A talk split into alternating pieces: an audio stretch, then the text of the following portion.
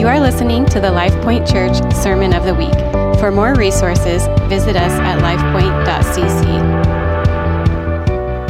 Hey, so uh, one of the things that I find in our society is I've just noticed that people are busy. Have you noticed that? A lot of people are busy. Uh, in fact, if you ask most people how they're doing, they will respond with busy somewhere in it. And I just find it the most puzzling thing because it's like busy is not actually how you're doing, you know? Like, how are you doing? I'm busy. All that means is you've found something to fill your time with. It doesn't mean it's a good thing you filled your time with, right? It's just like, and we, we almost have taken busy on as an identity in our culture. That's like, oh, like, in fact, it makes us feel good to say that we're busy. But I believe even busyness in that sense is actually a product of boredom. And I know that sounds weird to say that because boredom we might associate with just sitting around doing nothing, but I think boredom is actually more associated with not having a high enough purpose. And so we're busy doing a lot of things, but we're yet to find purpose in them. And I think even maybe I would say of as we get a little bit older, and this is beyond the college student age, uh, we can find a lot of success and still lack significance. And that even though we've kind of caught the thing, we realize it's just wind that we caught, and then we're chasing again. And so we've got this thing of busyness, and I addressed this a little bit at the retreat. It was crazy. Uh, I was at the retreat and came, get done speaking the first night, we had this, this awesome service together. And I, and I walk out to the snack room, and the table is covered with energy drinks. Like, I'm not just talking like one or two or even just one brand. It wasn't just like a bunch of monsters. It was like, I bet there were six brands of energy drinks there, you know, because, you know, just in case you're real choosy about what kind of energy you want. You know, if there's a Red Bull and a Monster, and if you're real clean, you get a Celsius, you know, like, and it was like this whole table, like covered with energy. And, and isn't it wild? Like you walk into, now, okay, so I'm gonna date myself a little bit, okay? Like when I was growing up, energy drink when that was probably meant mountain dew right? Like it was like the dirty soda right? Like if, if you're really going to push the limits you're going to drink a mountain dew right? Uh, and everybody knew if they saw that you know you're a real junkie right? Uh, and then and then at one point it become became like oh like there actually was a drink that was kind of more marketed towards that. It was called surge. Anybody remember surge? Okay? It's like man like if you want to get wasted on caffeine, drink a surge, right? It was like the first that was marketing towards that. But now, like, walk into a convenience store and look around. And it's like there's a whole section devoted to what? To energy. And it's not secretly marketed that way, it's, it's overtly marketed. It's, and what is that saying? Well, it's saying that as consumers, they're trying to address a need or a felt need that we have, which is we are tired. We're just tired. And so, why will we spend so much money buying something that is labeled as energy? Because we think that might fix our tiredness. And, and just in case you didn't know, energy drinks will never fix your tiredness. In fact, there was people in the second second day of the retreat that were like talking about how the night before they're like, "Yeah, I tried to lay down at three, and I just laid there with my eyes open." I'm like, "It's because you, it's because you drank three Celsius at 8 p.m. You know, like, no wonder you were laying awake at 3 a.m. And then you don't sleep through the night, and then the next morning you're crashing, and so then what do you do? Let's just hit it again, right? And then next thing you know, you're in this cycle where you're, you, you, you just can't figure out why you can't sleep at night. And, and really, this is, this is the reality for so many university students. It really is. That God showed me this one. We were in a, like a prayer season of, of, uh, of corporate prayer, 24 hour prayer. And, uh, and I was coming in in the middle of the night, you know, like from four to six in the morning, from three to five. And, and, uh, and I was praying for the campus, and I was I was looking towards the campus physically, but like I wasn't to where, I, you know, I couldn't see people, but I could see. You remember how this morning we kind of talked about that fourth eye, right? The fourth dimensional eye, how we can see something, and it was like I saw how many students were awake, and the the campus was covered with students that were awake when it was dark out. And then they were sleeping their days away. And God was saying, This is actually, it's not just a, natural phenomenon, it's a supernatural one that, that, that their eyes are closed in the waking hours, but even they're close to my light. And then they are just awake through darkness. And, and it's all a product, I believe, of this thing that we're, we're chasing after something, right? And, and Solomon says, you know, there's always the chase. And he says, you know, I basically chased after everything. And I found that it's all just chasing wind. It ends up being meaningless. In other words, like, it doesn't matter if you're trying to build a business or you're trying to build a, a, uh, a family or whatever you're trying to build. You can build and build and build, and you can chase and chase and chase. And, and at the end of the day, it will all be meaningless. It's just a chasing wind. And nothing will be gained under the sun, is what he says. And so I just wonder if if we look at that and say, man, we're, we're probably missing the mark somewhere as far as finding purpose and finding rest, then, then would the Word of God have something for us that would, would be giving us rest or an access point to rest that we might be missing? And, and of course, you know, like you don't have to be, be much of a Bible scholar to know that there's a word that's called Sabbath that's associated with the rest of God, right? And so everybody here has heard of Sabbath, right? And generally, we would think of Sabbath as a one in seven, right? That is, that we take one day off a week and, uh, and we don't work on that day. And then six days we work. And, and how many of you, that's kind of generally your understanding of Sabbath? Okay? And, and certainly, as New Testament believers, we would have some flexibility as far as Sabbath goes, right? Because we're not rigid in an Old Testament pattern. And so, so in the Old Testament, Sabbath would have been a Saturday, actually. Uh, and it was pretty rigid. It was like, you can't do all of these things on the Sabbath. Why? Uh, it wasn't just to take a break from what you're doing, it was to be with the Lord. It was a consecration move, right? It was about holiness, it was about being present with God. Uh, and that, that presence with God would fuel you for the rest of your week. And so, we get like a little bit more flexibility with that. And I would say that first off, we, you know, we shifted that to Sunday. Uh, that's, that's really a product of the resurrection. That is like, let's have our Sabbath be on Sunday. But, but even we would say probably as New Testament believers, how many of you guys have some flexibility in your Sabbath and you're like, oh, I might take a Sabbath on a Monday or a Tuesday? Anybody? That you're not rigid on Sunday? Okay? And this is where we, this I think is where most of us end up. And, and really to say that we end up there doesn't mean that we necessarily do it, but we believe in it. Okay? Uh, we don't necessarily practice it, but we actually believe in that.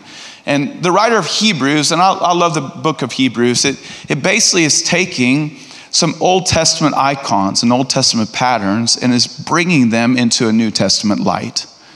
And so, so what it says, I think is, this is Hebrews, I think 1025. It says, the law was a shadow of the realities that are to come, not the realities themselves. And so, if we look back at the Old Testament law, what we see is a representation, right? A two dimensional representation, two dimensional non color representation, that shadow, right? Uh, that might even be askew, okay? So, we've got a shadow that represents something that is a reality that was to come. And so, and then this is where Jesus steps onto the scene. He says, I didn't come to abolish any of the law, but instead to fulfill or make it full, right? And so, so Jesus is saying, I'm not here to do away with any of that, including Sabbath. What I'm trying to do is I'm trying to, I'm trying to give you access to the fullness of Sabbath. And so, really, the, the walk through Hebrews is one that I would call generally, if we're discovering realities, I would call it the, the transition from what was static to what is dynamic. Does that make sense? And so, let's take, let's take temple, for example, and this would be kind of early on in Hebrews, Hebrews 2, 3, I believe, somewhere in there, that would be, we, in the Old Testament, in order to be in the presence of God, you had to be in the temple, probably first would have been tabernacle, right? There would have been the Holy of Holies, uh, and that was the, the place uh, where the Ark of the Covenant was. So it was the manifest presence of God in the Holy of Holies. Outside of there would have been the holy place, and the people come into, into the tabernacle to be in the presence of God and to make their sacrifices, right? And, and then that tabernacle that was the mobile dwelling place of God became a little bit more stationary in the temple, and, and I would say went, took a step backwards in the temple because it went from being a mobile dwelling place of God to even a more static dwelling place of God. But this is where it says in Hebrews, it says, But Jesus was a better builder than Moses.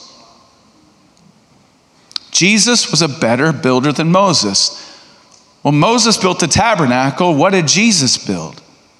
Well, he built a better mobile dwelling place. And that mobile dwelling place that he built was you. He made a tent in you. He brought his incarnation into you and made you a dwelling place of the Holy Spirit. And this is what is clearly de- declared symbolically at, at the, the day of Pentecost when it was what, what was in the Holy of Holies, in the center of that tent, that strange fire that was on top of the Ark of the Covenant was now strange fire on the top of each one of them, right? He was saying, No, you are the new Ark of the Covenant. No, you are not my throne, but I will enthrone myself on you. And so God sat down on us. And we became like the place where He would dwell. And, and that's so much better. And, and this is where, for sure, even in that, we can't continue to interact with an Old Testament view of temple or tabernacle. Okay? In other words, if, if this is the place where you come to visit God, that is in this building or even up here, then, then look around a little bit and realize that you are a New Testament believer. And so your place to visit God is actually wherever you are. And, and you, and so we don't gather together, probably said appropriately, we don't gather together in a sanctuary. We are sanctuaries that gather together. That's what we are, right? And so that's why when we come together, it's even what I'm saying earlier, that's why when we come together, it's not, I'm glad that you joined us. I'm glad that we get to get the sanctuaries together, right? Because when we all put our little fires together, it becomes a raging inferno, right? Uh, and it can not only fuel us a little bit more, but it can, it can shine out to a lot more people. And that's the beautiful, beautiful part of it. Does that make sense how it works? And so, so consistently, it is, it is this pattern throughout Hebrews that is from static to dynamic, right? And so let's take a look at what God might say here about Sabbath in Hebrews chapter 3. And again, we kind of just hit the first few verses of that. If you want to grab a Bible, I, I didn't put this on the screen tonight because, well, I just didn't. And I don't really love screens that much. So I think I mentioned that this morning. And so if you got a Bible, uh, you can take out your sword and use that. And if you don't, use your lightsaber. Verse 7, chapter 3, Hebrews. It says, So as the Holy Spirit says, and this is a quote now from the Old Testament, says, Today, if you hear his voice, do not harden your hearts as you did in the rebellion. During the time of testing in the desert, when your fathers tested and tried me, and for 40 years saw what I did. That is why I was angry with that generation, and I said, Their hearts are always going astray and they have not known my way. So I declared on oath in my anger that what? That they shall never enter my rest. That they will never have rest. They will never have Sabbath. And what generation was that? Well, that was the generation that saw God deliver them out of Egypt, right? And then found themselves in the desert and then, and then began to complain and, and whine about what they didn't have instead of really realizing what they did have. And, and then even when they got to the, to the promised land or to the edge of that, they looked ahead and they didn't apply what was behind them to what was in front of them. And so God said, That is why I said of that generation, their hearts are always going astray. And so they will never enter my rest. And so it says, See to it, brothers, that none of you has a sinful and unbelieving heart that turns away from the living God. And this has to be our instruction in Sabbath. See to it, see to it, brothers and sisters, that none of us have a, has a, a sinful and unbelieving heart. Okay, so there is something that can happen to our hearts that draws them away from a place of rest. It says, but encourage one another daily. Encourage one another daily. And it says, as long as it is called what? Today. Capital T today. Encourage one another daily as long as it is called today. so, so that none of you may be hardened by sin's deceitfulness. We have come to share in Christ if we hold firmly till the end the confidence that we had at first, as just has been said, capital T, today. If you hear his voice, do not harden your hearts as you did in the rebellion. Who were they who heard and rebelled? Were they not all those who Moses led out of Egypt? And this is where it's tracking back on who are we talking about that this curse of you will never enter my rest is associated with, right? So it says, Who were they who heard and rebelled? Were they not all those whom Moses led out of Egypt? And with whom was he angry with for 40 years? Was it not those who sinned, whose bodies fell in the desert? And with whom, with whom did God swear that they would never enter his rest, if not those who disobeyed? So, we see that they were not able to enter into, the, into rest because of their unbelief. Therefore, this is chapter 4, verse 1. Therefore, since the promise of entering his rest still stands. Okay, so what's that saying there? It's saying it, that curse was not for everybody. The blessing of Sabbath was available to everybody. God revoked that blessing from a certain people, but He didn't revoke it from everybody. He only revoked it on the basis of a few qualifying behaviors or disqualifying behaviors. And so it's saying the promise of entering God's rest, it still stands. But it's just up to us to enter into it, right? We have access to it, but we have to qualify ourselves for his rest. That's really what it's saying. And so it says, since the promise of entering God's rest still stands, let us be careful that none of you be found to have fallen short of it. And, and that, that thing of can we do everything? Can we encourage one another daily? Can we do everything to make sure none of us fall short of this? That as the body of Christ, as this people group, we should not be existing in a place of exhaustion and toil. I mean, think about it. Even just go back to the garden for a second, okay? What was the curse that was spoken over man after there was the sin of, I, I want to choose for myself what is right and wrong? What was the curse that was spoken over man? What was associated with? What's that?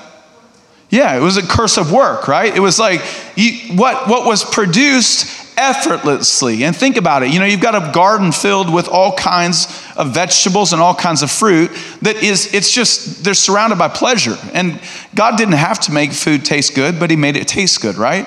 Uh, which is nice. Uh, and so, so there were all these things that they would, they would take, and it was like free pleasure, right? And they would eat of it, and then they would throw it down. And then out of that, then there would be something else that would grow up and there would be a bunch more pleasure on a new tree, right? Like this was an effortless participation in a reproductive cycle that was external, right? And then within within woman, there was an effortless effortless reproduction cycle that was internal, right? There was a different kind of pleasure that was associated with reproduction, right? But it was an internal reproduction and it wasn't about plants, it was about images, right? It was God image, God's image being reproduced.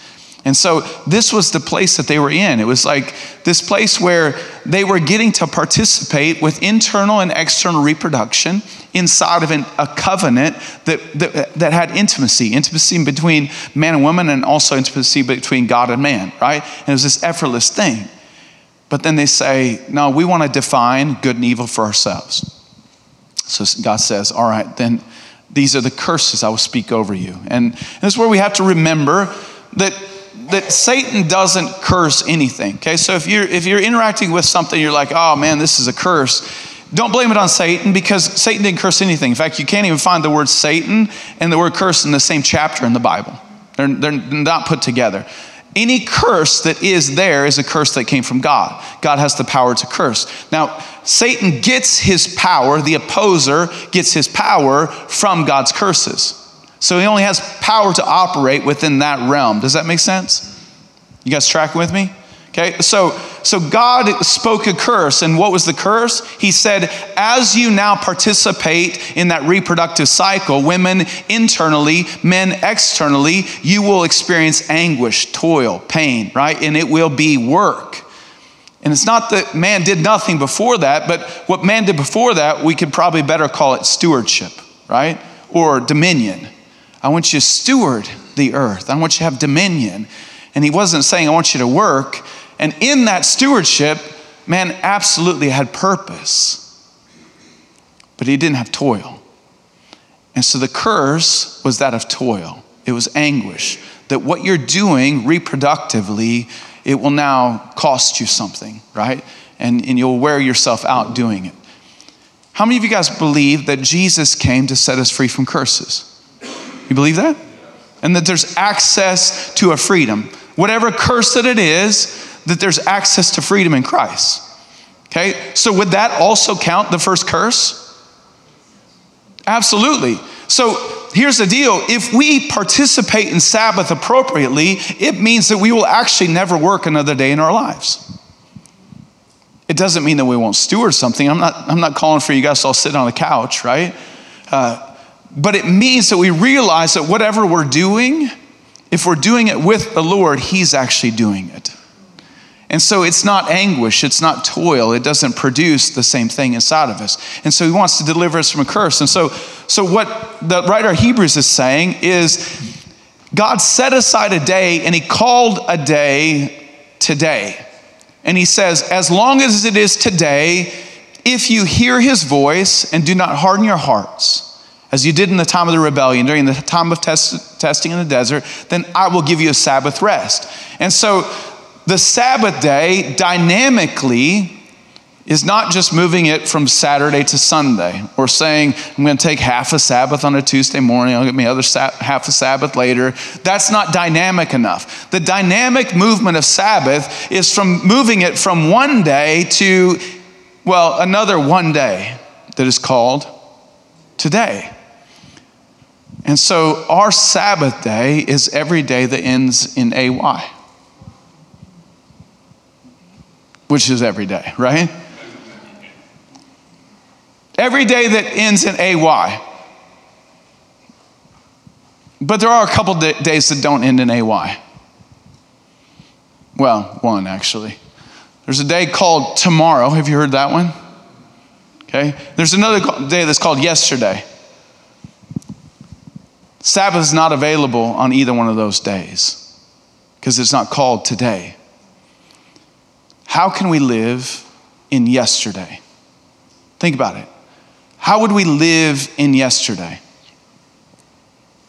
How about shame? Guilt, condemnation. That's living in yesterday, isn't it? What about unforgiveness? That's living in yesterday, isn't it? Now think about it. What is the most exhausting things that happen in your life? What really wears you down? Actually, it's living in yesterday, isn't it? And I think the only thing more exhausting than living in yesterday is living in that other day called tomorrow. That is fear, worry, anxiety, right? All of that is living in yesterday. And this is where when God says, I'm going to set aside a day and I'm going to call it today, and I'm going to say, you have to live in today in order to have access to me, that means that God will never meet you in yesterday. And God will not meet you in tomorrow. This is why it says, do not worry about tomorrow. Why? Because today has enough trouble of its own right? And so I don't want you to be in yes in tomorrow because for one, you're not there, but also I'm not there.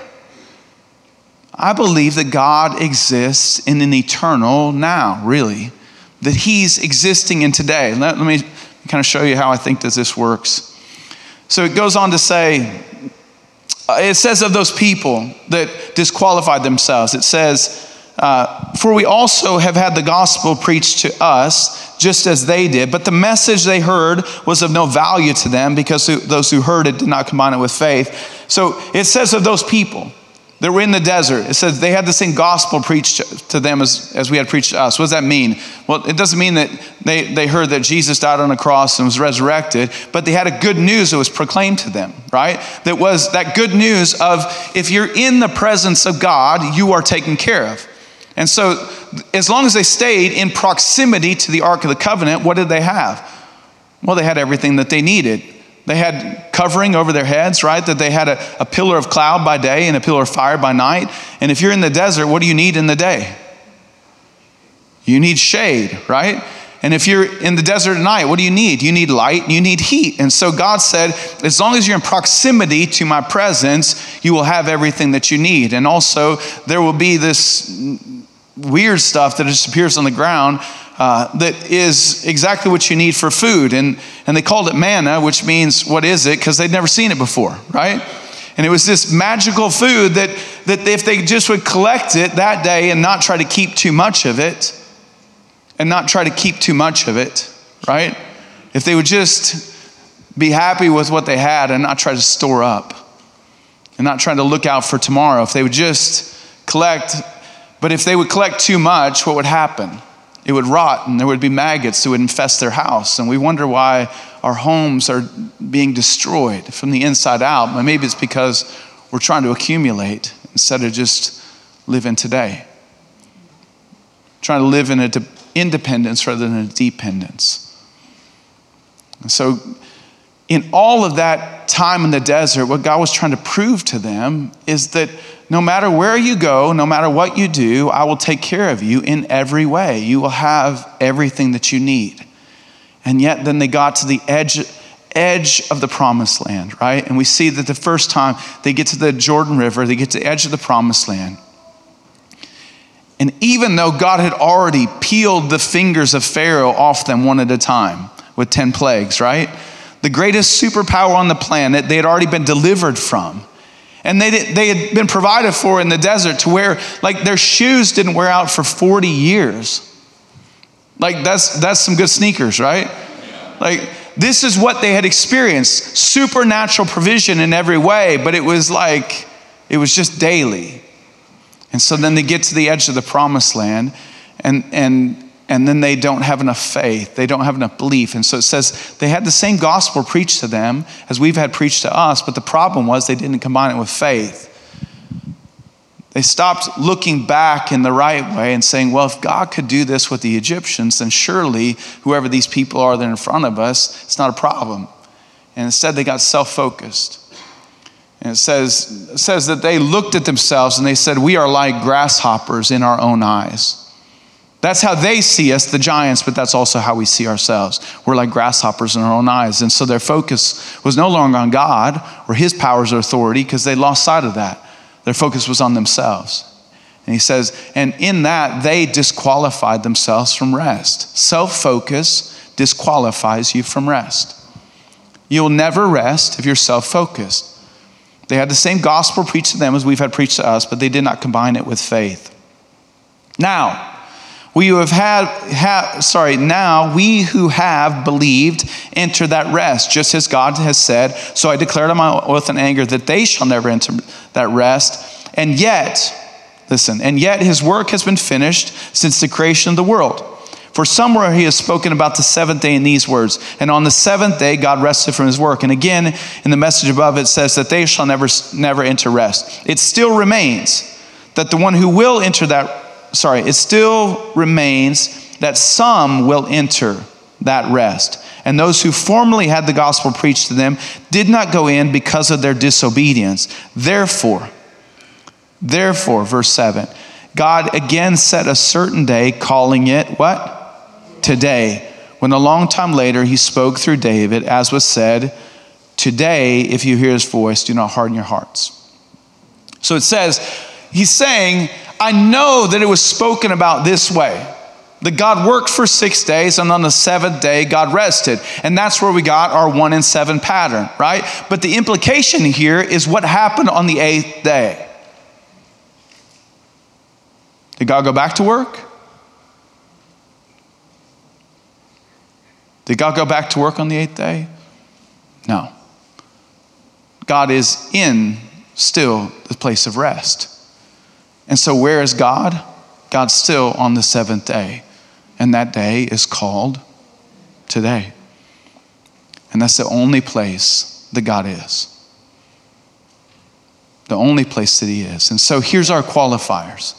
If we're going to qualify for rest, these are our qualifiers. And this is what we get from this scripture. If we want this dynamic rest, that is not, and, and hear me, I'm not saying that it's doing away with the one in seven pattern, okay? In the way that Jesus said, I did not come to abolish the law. I'm saying it takes that one, one in seven pattern and it adds something to it that fills it up. Okay?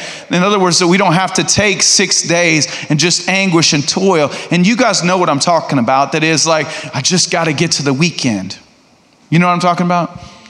And then if it's not, if it's the weekend wasn't enough, I just got to get to the next break. Or if you're a student, man, if I could just get to Christmas break. And then after that, so if I could just get to spring break, if it's, I could just get to summer break. And we live our lives just waiting for tomorrow, anguishing in today. And we're wishing our lives away. And just like Solomon says, time is going to march. You're not going to speed it up and you're not going to slow it down. So quit fighting it. You can't speed it up, you can't slow it down. Just live present in today. So, qualifiers, number one, and this is this is what I would like to, as we're spending time in the presence of God, of which uh, we're going to have time to do that in just a little bit. And we're going to have time to look into the face of God. And uh, what I believe is when we're, looking into the face of God, we will also see a mirror, okay?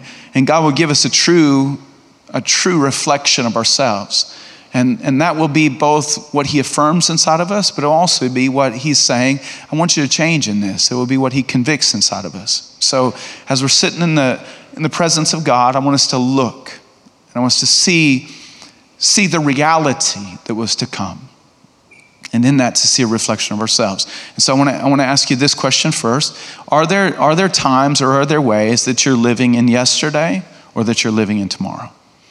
Because living in yesterday and tomorrow will disqualify you from God's rest. Okay? So that's the first thing. So that would include is there unforgiveness in your life?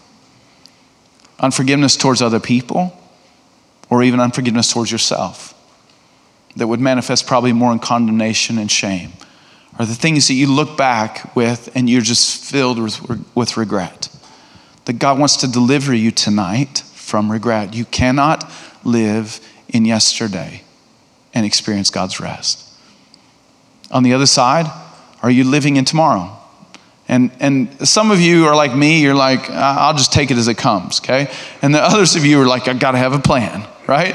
I gotta have a plan. And this is where James speaks to this. He says, listen, it's fine to have a plan, but you just have to say if the Lord wills it. In other words, your plan is, is all subjective, right? Like, it, leave it up to God. Like, apply yourself to it, but then leave it up to God and just trust in Him.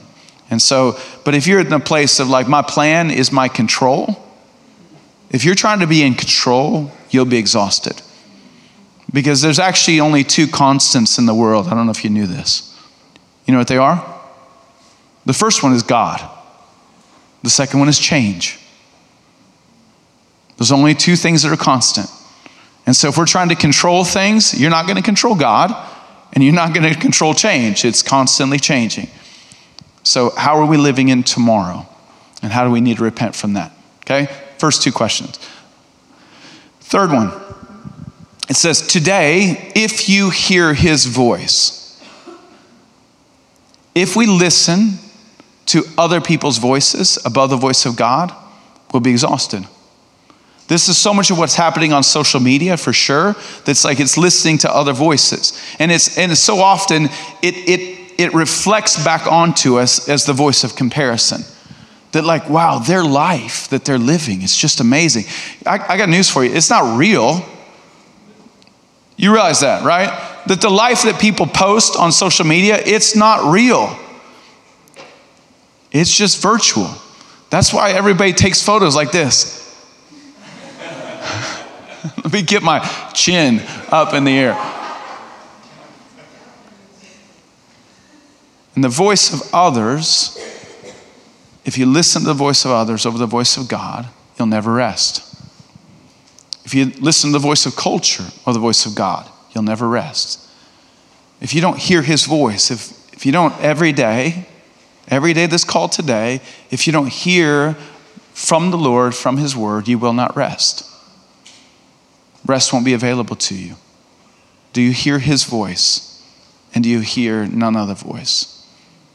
Or maybe better said, does his voice put every other voice back into perspective for you? Does that make sense? That's the third question. So today, if you hear his voice, and then it says, and if you do not harden your hearts. Now, I, w- I would put two things with hardening of heart. Uh, the first one has to do still probably with hardening our hearts towards each other, which probably links back in with that unforgiveness thing that we talked about earlier. Okay, but we can't we can't have a hardness of heart towards other people uh, or even to the world around us, as though like, oh man, yeah, like I, I'm not even going to assign that to peep to a person, but I'm, I've got a hardness of heart towards humanity or to, towards kind of the direction that we're going. The, the other thing I think is probably more contextual to the hardness of heart has to do with when God does something and he, he does something inside of his plan, but it wasn't your plan. It's like, ah, God promised me that he was going to take me into the promised land. And here I am in the desert. And I wasn't expecting desert, even though I've got supernatural provision all around me. This is not what I expected. And whenever our expectations are not met by God, then we can have a hardness of heart that develops. That is either I'm going to now be frustrated with God, or I'm going to stop hoping for myself. And whenever you get to the place where your heart is hardened, you'll never rest. Okay? So today, if you hear his voice, do not harden your heart. And then, then we have to have this last thing. Uh, and I want to ask you if you have hope and if you participate with hope. And, and this is where I said to the students, uh, it's really hard to have hope when you get up and the first thing that you do is look at your cell phone and death scroll. Because there, there's very little hopeful things that come across to you in that. And we have to, listen, this is who we are as the people of God. We are people of hope. We have to be. Because in order to have faith, an essential element of faith, we talked about this this morning, essential element of faith is hope. And so, do we have hope that produces action? Okay? Hope that produces action. That is, God, this is what I believe that you can do, and I'm going to apply, apply myself to that. So, those are the things I want you to consider. God wants us all. In fact, He says we should encourage one another daily, as long as it is today. We should, he says we should make every effort that not one of us would fall short of this promise, the promise of rest. And so let's search our hearts before the Lord and just say, God, is there any way that I'm falling short of this? Because the promise still stands that as God pe- God's people, we will be a people of rest as long as we don't disqualify ourselves. This has been the LifePoint Church Sermon of the Week. For more resources, visit us at lifepoint.cc.